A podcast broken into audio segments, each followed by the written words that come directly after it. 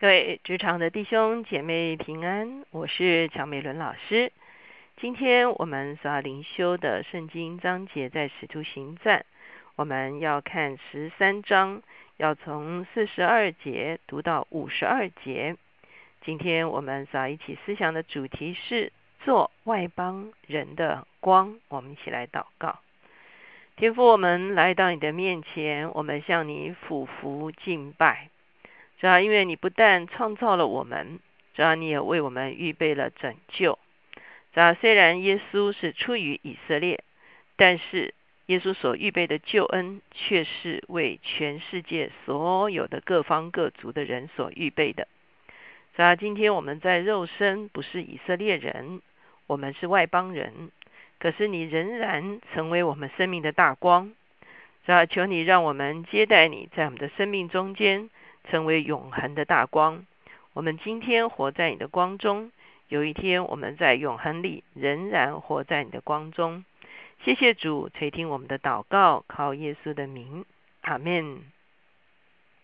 今天我们来到使徒行传的十三章的后半段，在使徒行传十三章开始的地方，我们看见教会进到了一个划时代的转泪点。在安提阿的教会，圣灵亲自差派了巴拿巴和保罗组成了一个啊，可以说是宣教团队，差他们离开安提阿，向外出出去宣宣扬福音。我们看见，首先他们去了巴拿巴的家乡，就是塞浦路斯，在那个地方传讲了福音，突破了黑暗。以后呢，他们就来到加拉太这个地方。在加拉太这个地方，我们看见保罗的使徒恩赐就凸显出来。他们分别在加拉太这个地方，首先他们在一个叫做比西底的安提阿这个地方传讲福音。之后呢，在后面十四章，我们也会看见他去了其他几个城市，包括以哥念、包括路斯德和特庇。这都是他们在加拉太这个地方所传的福音。而今天我们看十三章的这个部分呢，仍然是他们在比西底安提阿这个地方，保罗跟巴拿巴首先是进到犹太人的会堂来做见证，他们向犹太人见证他们在历史中间所预言的那位弥赛亚就是从死里面复活的耶稣基督。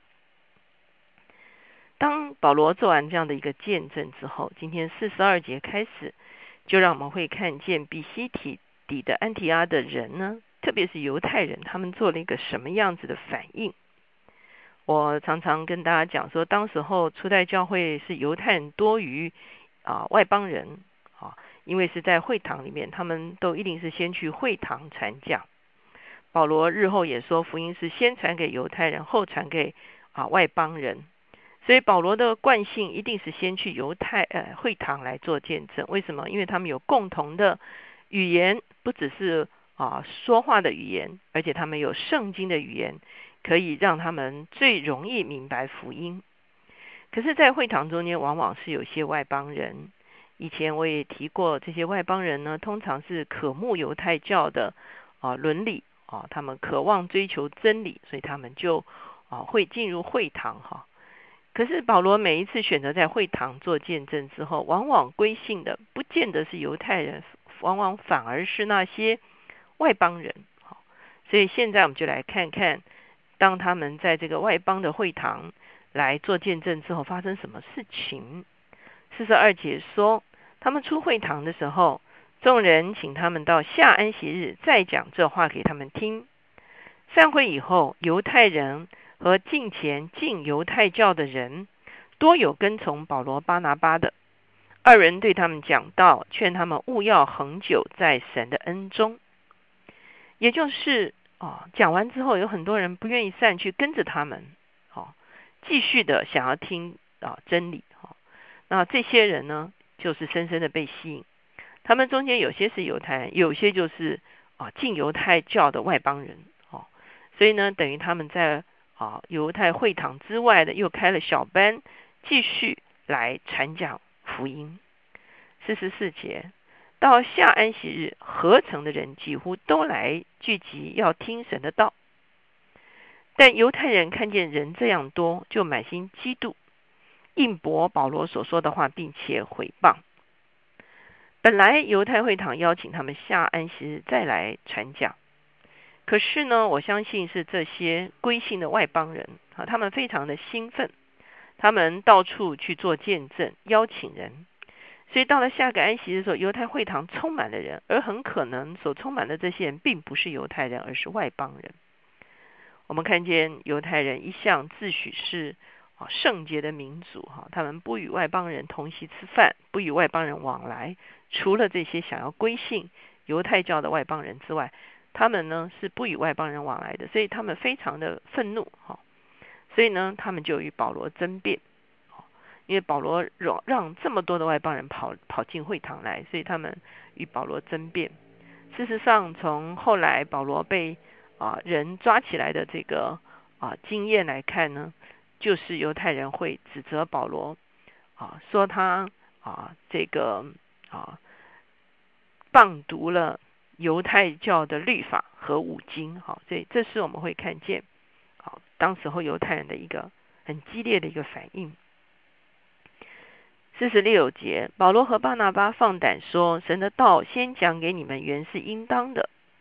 只因你们弃绝这道，断定自己不配得永生，我们就转向外邦人去。因为主曾这样吩咐我们说：我已立你做外邦人的光，叫你施行救恩，直到地极。所以保罗跟巴拿巴就跟这些犹太人讲，福音本来就应该先传给你们。为什么？因为弥赛亚是有以色列人呢。”所以，首先就是应该传给他自己的同胞，而且他们就像我刚才说，他们有圣经作为共同的语言。从旧约的历史中间，他们知道这个预言弥赛亚将要来，他们应该是最早一批可以领受福音的人。可是他们却弃绝了这个福音，所以福音要向外邦人大大的展开去了。同时，保罗引用了以赛亚书，好，以赛亚书在五十四章这个地方。以赛亚先知当时候就预言：“我已立你做外邦人的光。”这是对弥赛亚的一段预言。弥赛亚必然是成为外邦人的光，而且弥赛亚施行的拯救是直到地极的拯救。我们看见路加是一个外邦人，所以当福音转向外邦人的时候，我们看见路加非常仔细的记载了这样子的一个历程。特别在路加福音的第二章里面。讲到这个耶稣啊出生没有多久和进会堂，他的父母抱着他进圣殿的时候，西面这个老人家把耶稣抱过来就说：“你是以色列的荣耀，你也是外邦人的光。”外邦都从上帝的眼光来讲，都活在黑暗中间。可是以色列中间所生出的这位弥赛亚，不但照亮以色列人，同时也会成为。世界各方各民各族的真正的一个亮光，让各族各民的人都能够找着回家的道路，找着属天的真理。陆家自己作为一个外邦人，他非常看重这件事情，所以他非常仔细的记载了保罗如何转向外邦人。保罗其实蒙召的时候，就是要做外邦人的使徒。保罗如何原本是向犹太人宣讲福音，可是后来却转向外邦人的一个整个的过程。四十八节说，外邦人听见这话就欢喜了，赞美神的道，凡预定得永生的人都信了。我们会看见外邦人就欢喜哈。坦白讲，什么是外邦人呢？很多时候，我们从今天教会的角度，我们会说那些没有信主的是外邦人，可是这并不是圣经的意思。圣经里面的意思，外邦人就是非犹太人，就是外邦人。所以从血统来讲，今天你我都是外邦人，只要不是犹太人，对犹太人而言就是外邦人。在这个地方很清楚，福音向外邦人大大的敞开。我们看见耶稣基督的光，大光照亮了全世界每一个民族。这是九节，于是主的道传遍了那一带地方。但犹太人挑唆前进尊贵的妇女和城内有名望的人，逼迫保罗、巴拿巴，将他们赶出境外。所以我们会看见犹太人并不高兴这些外邦人归向上帝。他们还是有一个传统的看法：你们如果要归向上帝，你们必须先规划成为犹太人，你们必须先规划进入犹太教，你们也要施行割礼。以后呢，你们因为只有犹太人可以跟上帝建立关系，所以呢，你们如果要跟上帝建立关系，你们必须成为犹太人。我们会发现保罗似乎打破了这个局限，外邦人可以直接领受圣灵，外邦人可以直接领受福音，外邦人可以直接归信耶稣基督。所以犹太会堂的人呢，就挑唆很多有地位的人来逼迫保罗、巴拿巴，把他们赶出这个比西迪的安提阿。二人对着众人跺下脚上的尘土，就往以哥念去了。为什么要跺下脚上的尘土？大家。还记得在福音书中间，耶稣差他的门徒出去传福音，也说：你们要进那个配得平安的人的家。若是一个城镇不接待你们，你们走的时候呢，就跺下尘土，就是与他无关。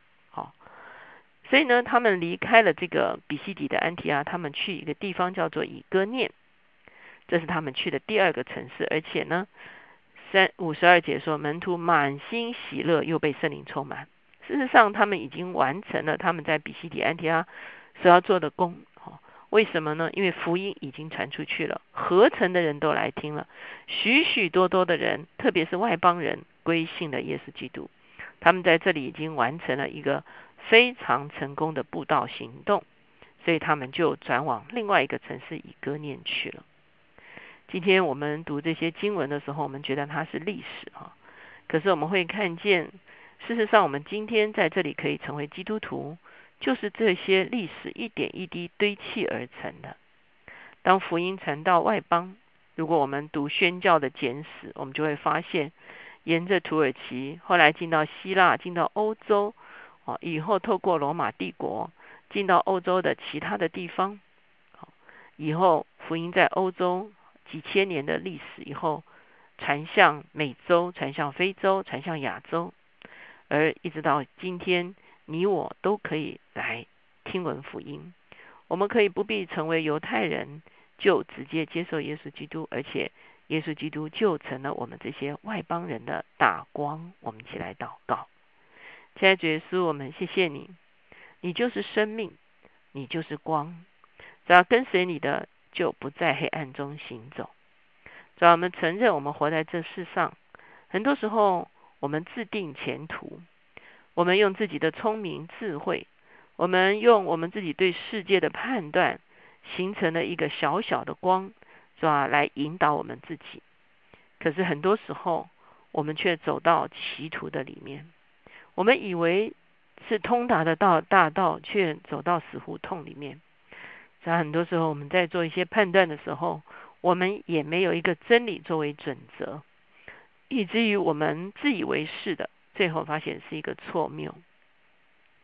然后因此我们来到你的面前，我们谢谢你，你真的是光。